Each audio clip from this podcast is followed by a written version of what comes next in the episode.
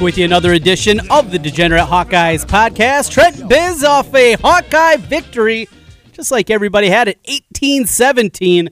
The final in that one, Keith Duncan, one of the stars of the day, and an Iowa victory, making it five in a row against the Cyclones. Biz, got to be feeling good here today.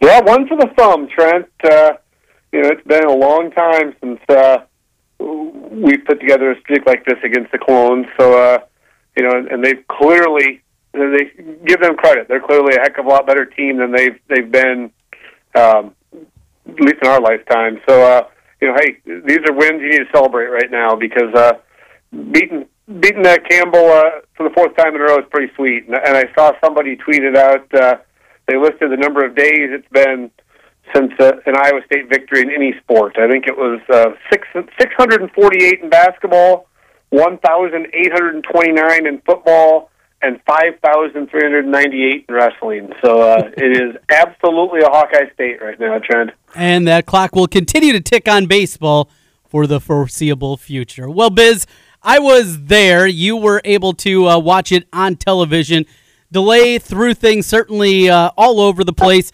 Had game day there. The environment, it, it was really good. It, it, was great. I saw more Hawkeye fans than I anticipated, though inside the stadium wasn't quite the number I've seen in some of the past games. You know, there's been a lot of talk about vitriol and what the band went through and different things like that. But, you know, overall, and maybe it's aging as I approach my 40th birthday, but I didn't see, at least for me, a whole lot of the same hatred that there was in the past. Maybe just the people that you're around. You just never know. You run into those bad pockets. But overall, I certainly, the last time I was at a Cyhawk game in Ames was 2005. It felt a lot more emotionally charged, a lot more negative than this one. But you talk to other people, they have a different representation of what happened. It just kind of crazy how different people go through different experiences. Well, I think most people, most reasonable fans, which obviously, you know, the reasonable fans are not the ones you're going to hear on social media, and they're not the ones that are going to scream the loudest. But I think most reasonable Iowa and Iowa State fans, at least right now, have kind of a uh, begrudgingly respect the other team. I think most Iowa fans realize Matt Campbell has uh, has got something going in the right direction for Iowa State, and I think most realistic Iowa State fans respect Kirk Ferentz and what he's done over the years. So you know, I, I think part of that hatred when you go back to 05 is that there was just zero respect for uh, for Iowa State as a team, and I think Iowa fans just got so angry every time they'd lose to them because they just kind of uh, took it as their birthright to beat the clones there for a while. But uh, now, I mean, I think both teams are good football teams. Are, are they great football teams? No. I mean, these aren't teams that are going to be, uh, you know, in the playoff by any means. But I think they're both teams that will stick around in that, that top 25 area the rest of the year. And so it was two good football teams battling. And uh, the best part about the whole thing, Trent, is uh, going back to the clones days of, of you know of, of our youth. This was a uh, a classic case of of, of of cloning. You know, there's the old term Clemsoning that used to happen before uh, Clemson became a legitimate power, but uh, we hadn't seen a good good classic case of, of cloning in a long time. They uh, they did what they used to do best, which is find ways to lose football games. So uh, there's a little uh, extra satisfaction in the fact that not only did we win, but it kind of looked a little bit like some of the Iowa State teams of old, and, and then finding a way to lose. It does, and with every, you know, there's so many things that you could say maybe tip the balance Iowa State's way. Not just the build up and game day being there, the amount of fans, as they talked about inside the building, it was more than ever a very decided Iowa State advantage on those types of things, making the big plays on and on and on. For Iowa to still find a way to win that football game for Iowa State, find a way to be on the losing end of it. I think on both sides, you, you can kind of understand either frustration from the Iowa State perspective and certainly elation from the Iowa side of things. This wasn't a great played game on either side. There are plenty of things that you can look back upon and say, boy, if you just could have done this. But to get a victory, and this is more of an all encompassing kind of thought, but we talked about so much during the offseason about the five road games. They're 1 0. Doesn't matter how you get there, you get these victories, you pile them up. You're going to be a really good team and a really good record at the end of the season. Style points really don't matter when you're talking about road games. Well, and, and you look at those road games, they don't look quite as imposing as they did at the No. start of the year. I mean, Michigan's obviously always going to be a very difficult team to win at, at- at the big house, but they haven't looked as good as people thought they were. Northwestern is uh, definitely a work in progress, which that, that's nothing new for a Fitzgerald team. And Nebraska has been been average at best. The only one of the five I would say has looked better than anticipated is Wisconsin. So, yeah, I mean those road games still. I mean, realistically, we talked about start. If you can go three and two in those road games, that, that's you know, that's that's not nothing to nothing to pout about. And you've already got the one out of the way. So now, you, if you can go 50-50 in those other four, you've got a chance to uh, do some good things this year. I think this team continues to trend in that direction. Let's fire through here a little bit of what we saw. Let's start at the quarterback position. Nate Stanley. I think one of the biggest numbers there, you look at the overall numbers, just a shade over 200 yards, but some of those throws on third down that he made, and as a team, Iowa going 10 to 19 on third downs, to me, one of the big differences. Yeah, he's and and that's something that when Nate is going, uh, he gives us that added element. Third down and ten used to be pretty much an automatic punt for for the Hawks, uh, and, and that's not the case anymore. I mean, that third and twenty-two pass was as good of a pass as you will ever see from a college quarterback. I mean, that thing was just an absolute laser. It was in the right spot.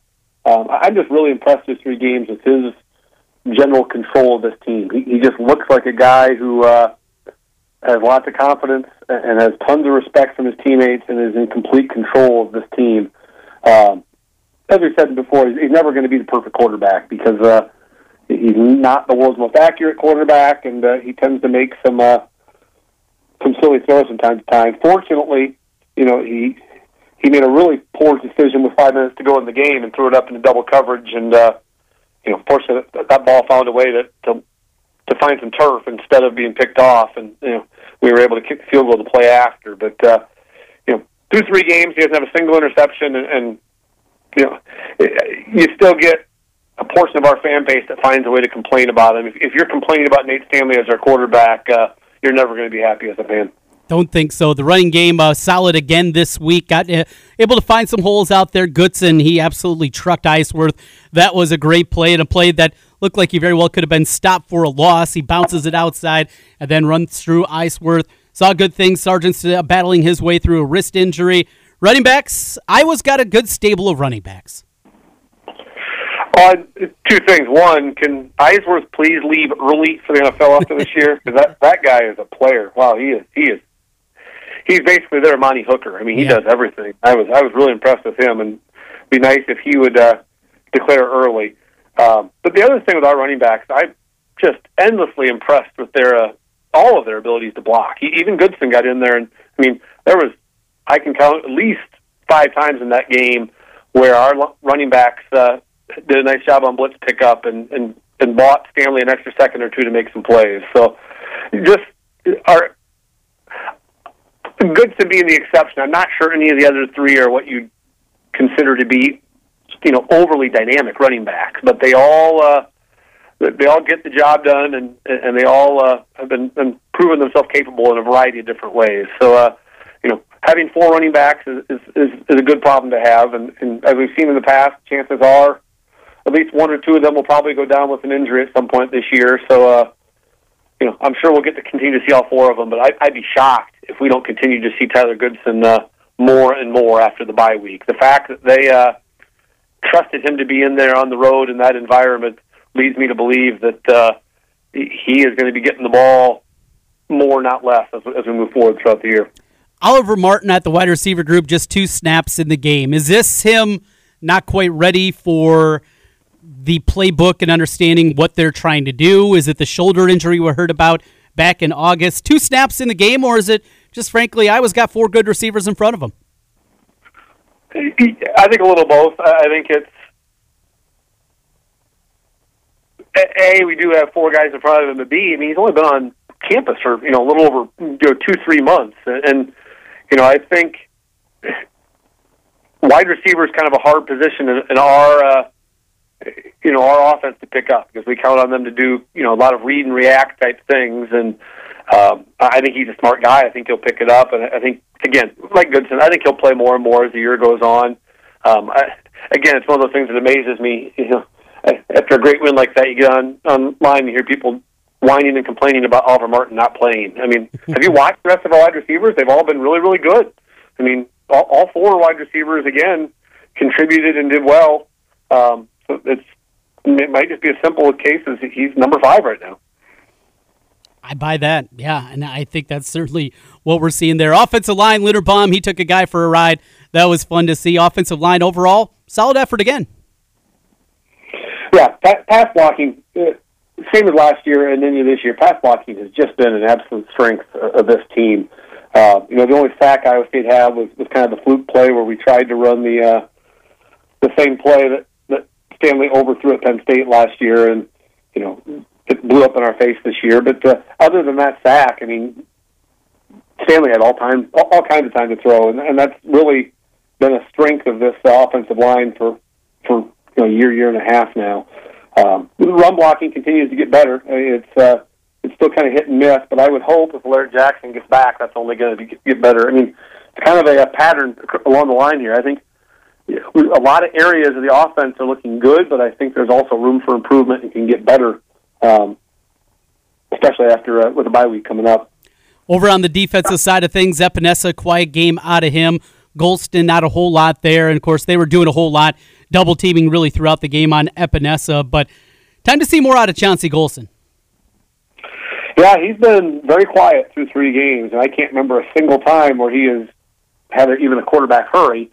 Uh, he has done a nice job against the run. Um, I think he had four or five tackles again, and, and he's done well in that area. But he certainly hasn't pressure put a lot of pressure on quarterbacks like he did uh, when he was in last year. Um, you know, and the funny thing is, I, I saw something that you know, our offense has done such a good job of ball control through three games that uh, you know Epenesa has barely played more plays through three games than he did last year through three play- games because uh, we've only our defense has only been on the field for what like fifty one or fifty two plays a game, and uh, you know he sat out ten or twenty of those in both the first two games. So. Uh, you know, one of my concerns in the D line is if we get into a game where they do have to play 70, 75 snaps on the defensive end, we're going to see some some clear uh, exhaustion. I think because mm-hmm. you know there's obviously not the depth they had last year, and they haven't really had to be tested as far as going uh, you know 60, 70 snaps yet. So if and when that happens, uh, I think that's a definite concern to look out for. Yeah, it remains one of my biggest ones. Talked about that through the first two weeks. Got to find a way to get some kind of depth at that defensive end spot. They built a little defensive end depth, uh, defensive tackle depth, excuse me. Schulte uh, went out there. I thought he played solid at least throughout uh, what his snaps that he gave in the game with Reef in the injury there. Lattimore didn't pop, pop the way he did in the first couple, and thought the Iowa State offensive line certainly took a big step forward in the way they played against UNI. Linebackers, your boy Christian Welch, he continues to be out there. He, he does a really nice job. Yeah, I mean, third week in a row, I think linebackers probably uh, were one of our strengths again, and, and you know that's something that I'm not sure anybody anticipated coming into the year, but they, they've done a nice job, um, especially you know with the secondary obviously having uh, plenty of issues, and you know Phil Parker obviously had to play it safe for the vast majority of that game, and, especially after the uh, trick play early on. You know, he was giving the type of cushions that we used to give, you know, a decade ago when, when Norm was the the uh, the D coordinator, and that affects all parts of the, your defense because you Purdy was able to dink and dunk and do everything underneath whenever he wanted to, basically because you know Parker just didn't have enough comfort comfort on the on the back end to be able to uh, put him on an island out there. So you know, again, we talk about all the time, Trent, but, but Phil Parker's in-game adjustments, I thought, were, were the key to that game. He, he was absolutely brilliant the last couple series. We started blitzing more. We had Epenesa drop back into coverage a few times.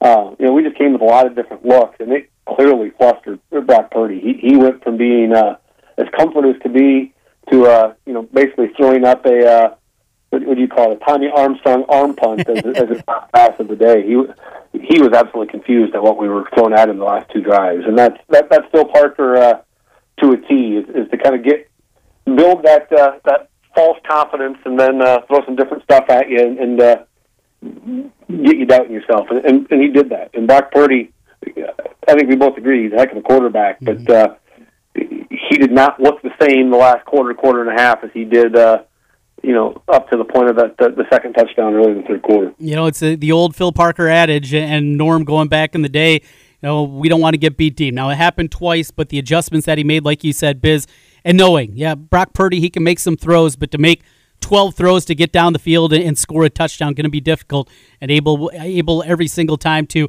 to bear down there. And when it got on the plus side of the 50 the Iowa defense played at a really really high level.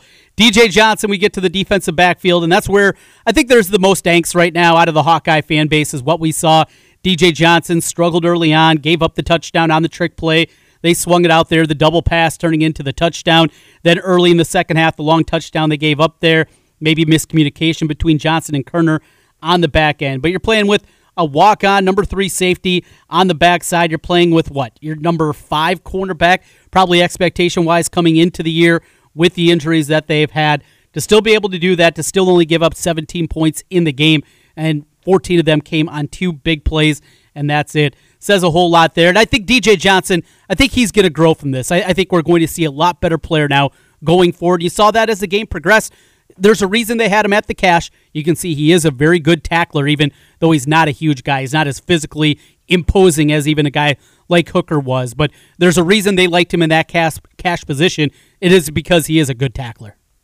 Yeah, he, I mean, he led the team in tackles on uh, on Saturday. And the other thing on the secondary, you know, people haven't mentioned this much, Koerner made an absolutely brilliant split second decision in batting that ball down yep. instead of intercepting it also. If he intercepts that, his momentum's carrying him out of bounds at the, you know, five, ten yard line, you know, we end up having to punt back and, and assuming that they don't uh, they don't, you know, target their own teammate like they did, they get the ball midfield there and, and you're in real deep trouble. So I mean the, for him to have the wherewithal in the, the heat of the moment to realize hey, I don't need to be the hero here. I don't need my first career interception. I just need to bat this ball down because it saves my team 30, 35 yards. That's that's Iowa football to a T right there. I mean, that's the type of stuff that uh, you don't see with you know some of the. You know, I watched Florida State uh, later on that night, and you know, just the culture of that program is, is a 180 from Iowa's program, and, and little things like that are what makes Iowa a successful team year in and year out. And that to me was what made this win so satisfying because I'm so sick and tired of Matt Campbell's uh, spewing his his constant BS about the process and the details and how much everyone loves each other in their locker room and, and, and how, you know, it's the little things that matter. You're right, Matt. It is the little things that matter. And you know who did the little things better on Saturday? Iowa. Um, and, and you know why they did it? Because they, they do it all the time. You go back and look. Statboy sent me a, a list. I mean, over the years, it's been incredible how efficient we've been as far as limiting turnovers against the clones over the years. And you know, we're not like Matt Campbell. We don't need to preach and preach and preach about the process because Kirk Ferentz lives the process, and we, we let our uh, our playing do the talking for us. So. Uh, to me, that's the most satisfying thing about it. I'm so sick and tired of hearing Matt Campbell talk about uh, this wonderful culture he's building over there. All he's doing is uh, building the exact same culture that Iowa's had for two decades. Very true. And, and another component to that, and it is three phases. Finally, the special teams. Without Iowa being able to make field goals and have a punter that was solid and Sleep-Dalton and, and make plays, and you know they got the short field and they did it because of the coverage unit. There was a block in the back and it moved him back. And Ragaini, after seeing some short punts earlier in the game, he stepped up and had the return and brought it back to the 25 on Iowa's only touchdown, and on and on and on. These little things, and it comes down to the special teams, a huge difference, and very well could be the difference. Last year's team was incredibly talented. They went eight and five, nine and four, excuse me. They they had yeah eight eight and four during the regular season, and then the bowl win. But that team felt like it should have been a 10 win team. Maybe that's the difference in how this team gets to 10 wins this year is those special teams because they were great again. Well, and you got to have some luck too, Trent. We've talked about it all the time. The, the margin for error for Iowa football is uh, is razor thin. And let's be honest. I mean, like I said, this was a classic case of, of, of cloning. I mean, the last five minutes of the game, you look at. I mean, they had two guys that both had their hands on a potential interception in the end zone. You've got Brock Purdy that just biffs it and falls on his face for a five yard loss.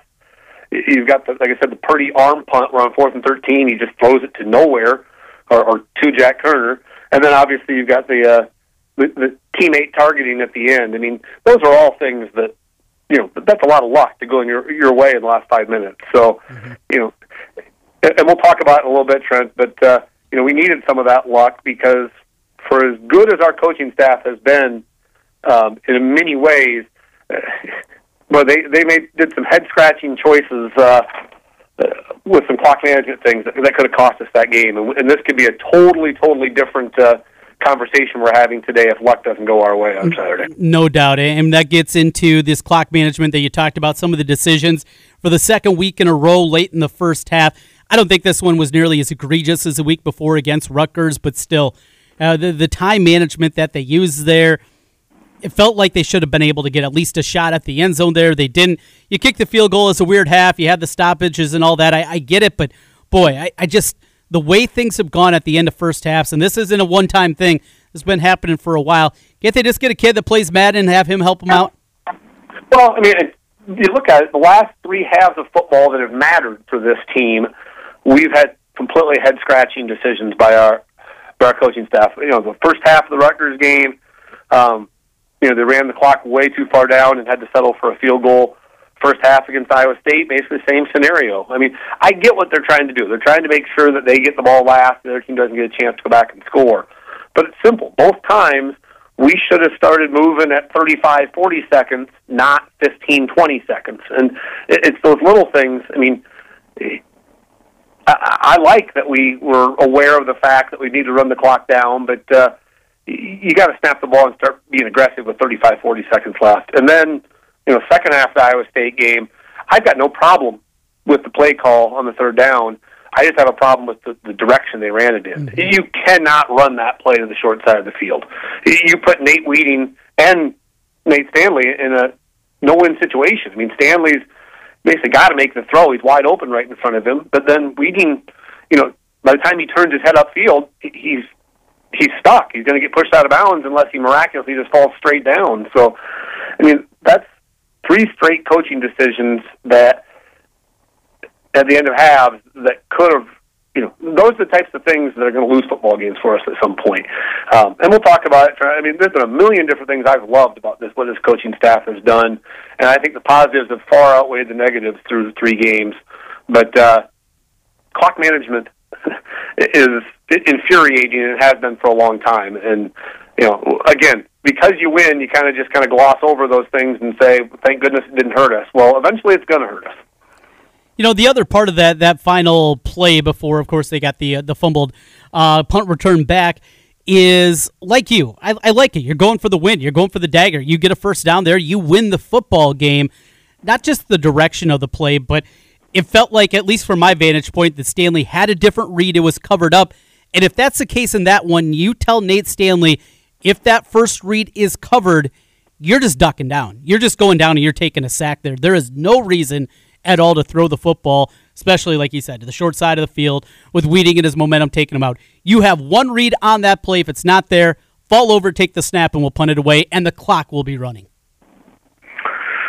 Yeah, fortunately, uh, it's it's all for naught. Doesn't matter, Trent, because uh, uh, like I said, the, the, the clones did what they do best, and uh, we don't have to worry about that. So, you know, one last thing before we uh, before we move on, Trent, I I gave Statboy just a light assignment this week. Okay, uh, I was interested to know with us being outgained by over 100 yards, had that ever happened before um, in, in in the series? Have we ever been, been outgained by that much and still won? So you got a guess as to uh, whether it's ever happened before? I'm gonna say yes. This has happened before. There, there's been some shaky offensive performances and sneaking it out the back door. Absolutely.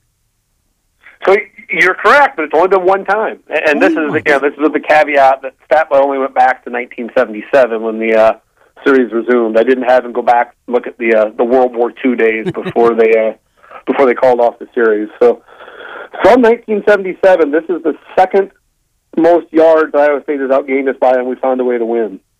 The one that, the other one that was had more yardage by Iowa State, where we won, surprised me. It was not. It was especially because of the score, but uh, 2003, Trent, we were outgained by almost 150 yards, hmm. but we still find a way to win 40 to 21. Um, and what we're going to do, we'll look at it real quick. This is actually the fifth time in the series. We've won 29 times since they, they started things back up in 1977, and five of the times um, Iowa State has gained more yards.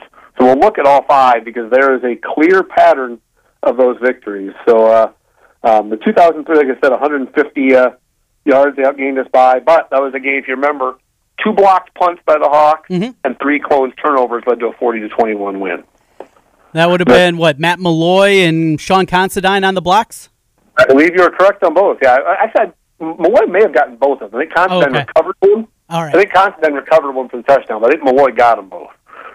Um, but then 2008 um, would be the third most because this year was second most. The third most, they, they outgained us by 85 yards in 2008. But if you remember that year, we won 17 to five. And why did we win that game, Trent? 17-5. Well, we won that game because of Andy Brodell. Exact special teams and turnovers. Yeah. Brodell, punt return touchdown, three clones turnovers. So uh, the three times that they have significantly outgained us, we have beat them for two simple reasons. We kicked their butt in special teams, and we won the turnover battle. So the other two times, the fourth and fifth times, um, we'll gloss over them real quick. If you go back 1988 and 1990, they outgained us, but one time it was by one yard, and one time it was by eight yards. So uh, not exactly a, a big discrepancy in yards. So, but three times in the last 16 years, they've outgained us uh, significantly, and we found a way to win. And it's all been with, with the same formula: um, play great special teams and don't turn the ball over. Easy enough. Just do that every time then, right? Yeah, exactly. Well, that's we're, we're you know we're three for three in those categories. I think we have what one turnover for the year, and special teams has been absolutely phenomenal through three games. So, so we're off to a good start. We definitely are. All right. So thank you, Stat Boy, for some great information. And this has happened, yeah, a lot more often than I thought in, in Iowa State, at least in according to those numbers. And those numbers, I mean, it's I thought saw what Brent Bloom had. It's happened 500 times over the past how many ever years. And one of those games that went the other way was Iowa beating Iowa State. But uh, there's so much funkiness to it. I don't know. I, I don't read a whole lot into those kind of numbers that this was some kind of fluke that Iowa won the football game. Oh, not at all. I mean, we moved the ball consistently on them all game long. Were we marching up and down the field, you know, 20 yards at a time? Absolutely not. But uh, you know, we were inside their inside their 40. I think what six times in the game, and so it wasn't like we weren't moving the football. And you know, one of the things we've talked about many times in the past, and we can talk about it again if you want. But uh, part of the reason we had to sell for field goals so many times is just to, our continued uh, inability to gain get first downs in short yardage situations. And it, it's I think we can all agree, Trent, and this is not exactly a hot take because I think everybody agrees, but it's time to just do away with the two back, three tight end. Oh, We're going to run it down your throat on third and fourth and one. It never, ever, ever works. It, it's time to stop. Right there with you. The numbers bear that out. We uh, talked about, I think, over the offseason about the numbers that Scott Dochterman had at the Athletic, and you just see it with your own eyes. You- You don't have to even, you don't need to see the numbers, knowing, just go out there and run your offense. Just run what you do, do what you do. run a quarterback sneak. I mean, we've what, we've run five quarterback sneaks this year, and I'm not joking. We've averaged like four yards a carry on quarterback sneak. Go watch the video from the end zone of our one touchdown in that game. I mean, the way we run that quarterback sneak, the way it's legal now, is we let Brady Ross just run right up Nate Stanley's butt, and the combination of Str- Ross, Stanley, and Linderbaum took Ray Lima and just threw him back about ten yards into the end zone. I mean, don't overthink it. You've got the biggest quarterback uh, in the Big Ten, and you've got a beast of a, a center. You can get a half yard on that every single time. I, I, I just I don't get why we think we need to overthink it and do these weird things. Quarterback sneak it every single time. Well, this is the week to do it. It is a bye week before Mid Tennessee, and then back to the Big Ten slate of game with the road trip to Michigan and Penn State, both looming in the beginning of October. This team is three and zero. They feel a lot better than I anticipated. Biz, this team seems to be one that is trending in a really positive direction. That's going to be right there in contention for the title in the West with Wisconsin. I I look at it now, and you look at the whole slate of the Big Ten West. I know Minnesota's three and zero, and I I think there's something to be said for the Gophers being three and zero. Three games they easily could have lost, and in the past they would have lost probably two of those games. Instead, they are three and zero. But I look at it right now. I think it's Iowa, Wisconsin, and, and I still give the Hawks a real good shot. Well, I think you're going to find out a lot about the Big Ten West this weekend because Wisconsin gets Michigan and, and Northwestern gets Michigan State. They both get them at home, um, and you know I guess we'll find out. I, I everybody just kind of just completely dismisses Northwestern every single year, and, and I think you're foolish to do that. And you know, I think we'll find out this week. The Big Ten West is uh, improved, or if they're the same old, you know, also ran to the east. So, yeah, but, you know, one of the things I asked you on our, list this week, Trent. I mean, through three games, you know, we're three zero, obviously, so it's hard to complain. But is this team playing better, worse, or about what you expected through three games? I think they're better. I, I think they're substantially better. So the question marks that we had coming into the year, I think they've been by and large all answered. They the certainly the offensive line looks like it has taken a step forward. The wide receiver group does look like all these guys are playing at a high level. The running game looks to be much improved from what they were a year ago. Uh, the defensive ends, I, I, as I've talked about before, I think are still a concerning point in terms of depth. But overall, top to bottom, certainly special teams, this team is immensely better than I anticipated they'd be at this point. Perfect on field goals and extra points. Sleep-Dalton has been the elixir they needed in the punting game. Now, I think this team is not just better, I think they're substantially better than I anticipated at this point.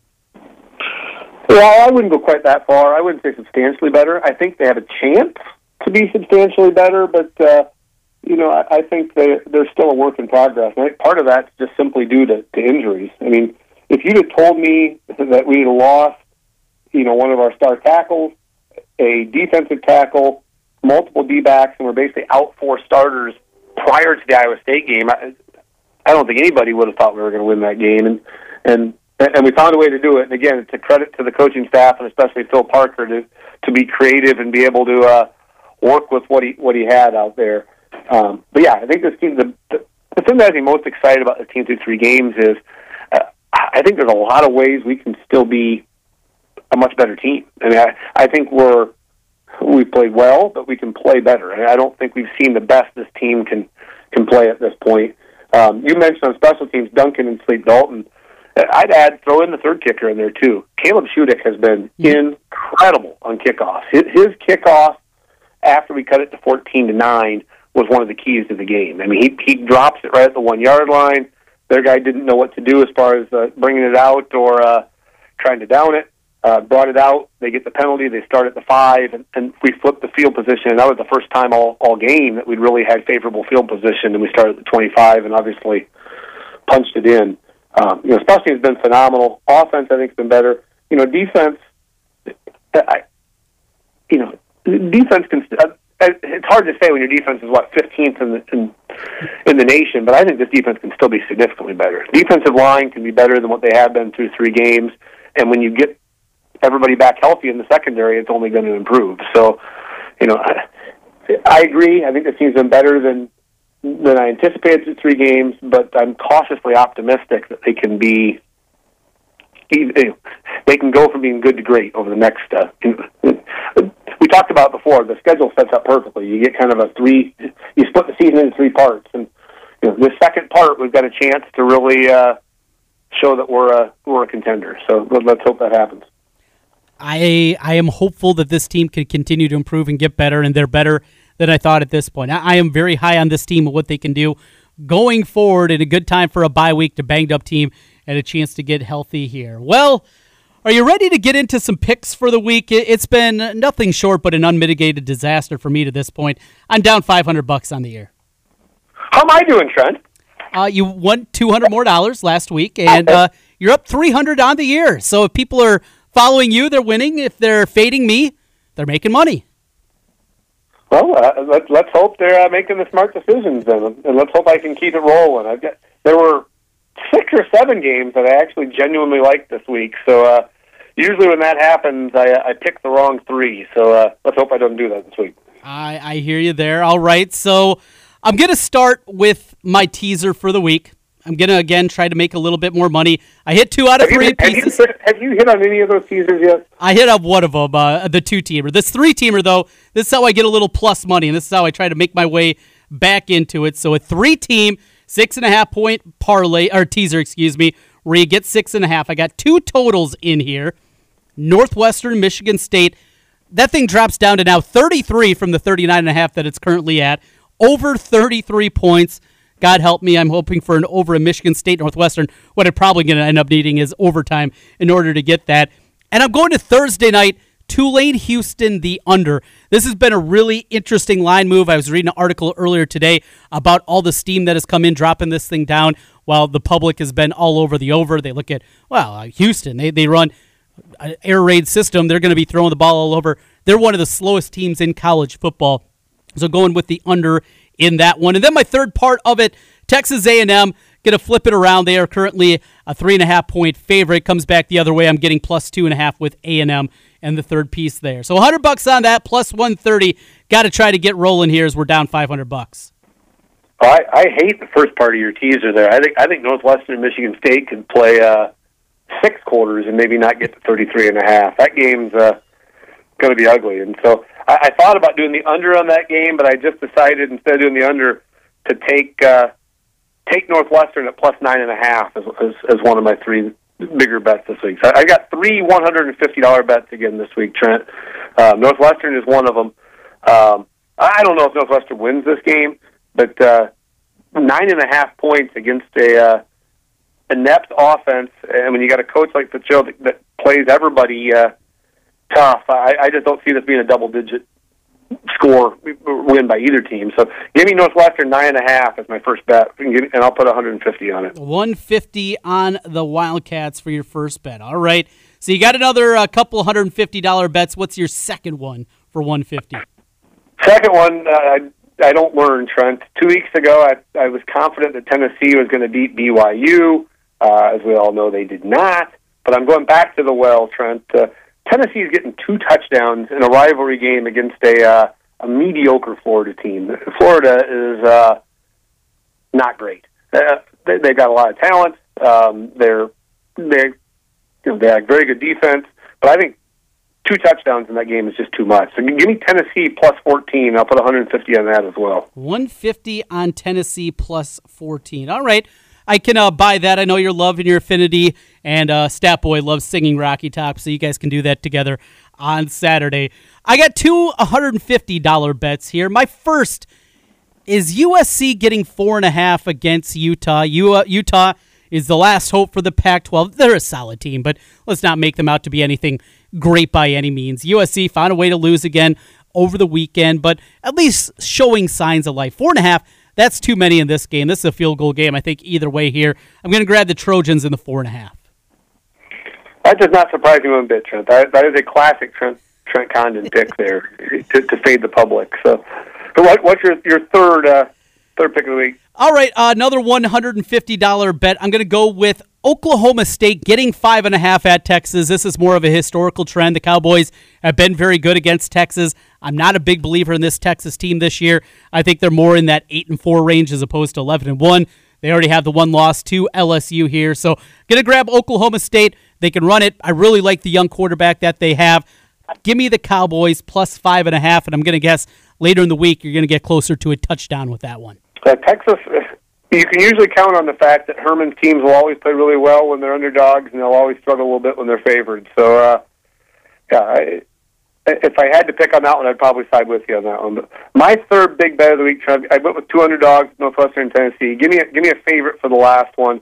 Um, I think Washington is a team that after they they blew that game against Cal, I, I think they are going to steamroll their next few opponents, and, and they're going to continue to play inspired football BYU is obviously better than what I, I thought they were, but they have played just an absolutely brutal schedule to start this year. They've had to get up, uh, you know, for a rivalry game against Utah, huge game against Tennessee, and then a huge wild game against USC.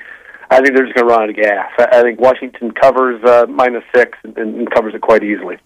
All right, I got uh, two games to finish up our national game where game day will be. It'll be Notre Dame on the road at Georgia. I got 50 bucks on that as you do. But before that, I do have another $50 to play around with. And I'm going to take Illinois. And not only am I going to take Illinois against Nebraska, I need to make up some money here. And I'm going to go a little crazy. Give me the Illini on the money line against Scott Frost Cornhuskers. Now I got to check the number and see how much money I'm getting on this money line. 13 and a half, I think, the spread. So, boy, you you uh you are doing Josh Erics proud here. You are you are chasing your losses in week four. I will do some searching. Uh, what do you got in the big game, Georgia Notre Dame? Uh, again, the big game of the week. I don't have a lot of confidence either way. Uh, I think the spread is begging you to bet Georgia just because 14 seems really high, which leads you to believe you probably should just take it and run with it. But uh, I'm I'm just going to do a cop out, Trent, for 50 bucks. I'll take the under. I think Georgia's defense is really really good. I think they'll slow Notre Dame down, but I think uh, it, it'll be lower scoring than people think. It's 56 is the over under, so give me under 56 for my last 50 bucks. 56 on the under for Georgia Notre Dame. I am, uh, yeah, I'm going to grab the Bulldogs in this spot here. I'm going to lay the 13 and a half, 14, whatever that number is. So I'm going to go with that one and actually take one uh, on a side, but as you do, don't feel overly confident.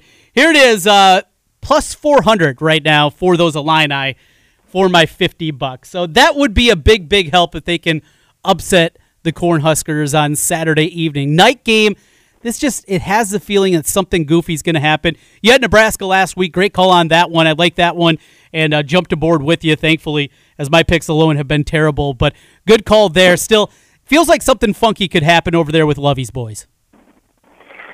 Well, you, you got a lot of confidence in uh, in Lovie Smith and the boys, Trent. Uh, I'd like to I'd like to see it happen. I don't see it happening, but uh, I hope you're right. So, and and if you do, you'd be right back in the race with me. So. That's what we need in a big, big way. We need to get it going on a positive direction. So our picks once again, Biz for 150 bucks each of our 500 we play with each week. He's got Northwestern plus nine and a half, Tennessee plus 14, and Washington minus six, and 50 bucks on the under of Georgia Notre Dame. I got 150 on USC and Oklahoma State, both uh, plus four and a half and five and a half for each of them. Money line, Illinois for 50 bucks on the money line, and Georgia minus 13 and a half. And my $100 teaser for the week, Northwestern Michigan State over 33, Tulane Houston under 62 and a half, and Texas A&M plus 2 and the hook against Auburn. Picks are in for this week, Biz. Boy, I need to get things turned around. It's legal now, and I'm betting worse than ever. Well, but you you put your uh, you put your trust in Lovie Smith, Trent. That can things can only get better when you uh, when you jump on the Lovie Smith bandwagon. He's due. He's due at the very least. We we know that. Biz, before we get out of here, every week we do it. It's time for Biz's Beat. Hey kids, gather around for Biz's Beat of the day. Okay, here's Biz's Beat of the day. well, Trent, uh, as great as the state of Iowa did in representing themselves and. uh, game day and everything, once again, the people in the state of Iowa have uh, confirmed that they are not very good at, at uh, being able to take a joke. Uh, I don't know if you've paid attention to the whole Kum & Go debacle um, over the last 24 hours, but it is just phenomenal to, to watch uh, how how buttered Iowa State fans have got by Kum & Go's uh, joking tweets. And and I saw an Iowa State fan, one of the few that didn't get butthurt, made a, a comment in there that said it reminded him of. Uh, Iowa fans a- after the Stanford band performed at halftime in the Rose Bowl, and and, and, he, and he's dead on. Uh, it, it's amazing how many people uh, get incredibly angry when anybody decides to make a joke about their their their team. And I was at the Rose Bowl. Uh, I watched the halftime. I thought it was hilarious, but I could not believe how many Iowa fans were screaming from row 70 and just livid at the Stanford band. Uh, I also can't believe how many people uh, got angry and said they'll never shop at Kum & Go again because God forbid that the person behind their uh, their Twitter account has a sense of humor. So uh, lighten up, people of Iowa. be, be able to take a joke, and that goes for both Iowa and Iowa State fans. Uh, good call there, Biz. Uh, a lot of vitriol and a lot of people bo- boycotting now. Kum & Go. Never again will they get their gas from Kum & Go. They're going to go somewhere else. Uh, well, and it ended the exact way that everybody knows it was going to end, which is Kum & Go eventually backs down and uh, apologizes for for having a sense of humor. But I really enjoyed that even their apology was, was kind of a uh, a smart ass apology as yes. well. Whoever, if you go back through, I, I spent five minutes and went back through and just read some of the Kum & Go tweets accounts uh, tweets over the years. The guy that does that, he's just pretty funny in general. This is kind of their mo. They they do a lot of. Uh, random funny stuff on there. So uh, uh, unfortunately, I'm not a Kum & Go customer. Maybe maybe I will now, and uh, I'll make up for the uh, whatever the one guy was that says that they lost a seven hundred and fifty dollar a year customer, which uh, is really going to hurt the bottom line for coming. so Sell those stocks now. You're going to be in trouble Kum & Go if you got those uh, part of everything. All right, Biz, we are out of time. One, one Yeah. last thing, sir. If you haven't seen it, right before we got on the air, I saw somebody tweeted there is a, a, a tweet of Mike Leach's press conference today. And if you haven't seen it yet, please make sure you go go see it. It is a two minute random discussion by him on all of the Pac 12 mascots and who would win in a battle. Ooh, I'm in. is, uh, believe me, it it is. It, you'll be amazed how well thought out it is. I mean, he clearly has spent a significant amount of time thinking about this because I think he hits on every mascot. Uh-huh. He has analysis on, on why or why not um, each mascot would do well in the battle. So it, it's it's classic Mike Leach, and it might be uh, it might be the best two minutes of your day. So when when you get done, go listen to it. I will. I am right on that afterwards. Going to brighten up this afternoon. Biz, good talking with you. We got a bye week. Uh, I don't know if we reconvene next week, maybe sprinkle in some basketball talk. Well, I- I've got kind of an idea. I think for Stat Boy for a, kind of a bye week uh, assignment as well. I think we can get him get him doing a little more homework on some things, and and I think uh, is, is Louisiana Monroe are they the Warhawks still? They are absolutely came into uh, Kinnick what 2009. Yeah. Well, since since since the Hawks aren't playing, I don't have to say go Hawks. I, I can finish by saying uh, go Warhawks this week. I guess. There you go. Good stuff, Biz. We'll do it again next week. All right, go Warhawks.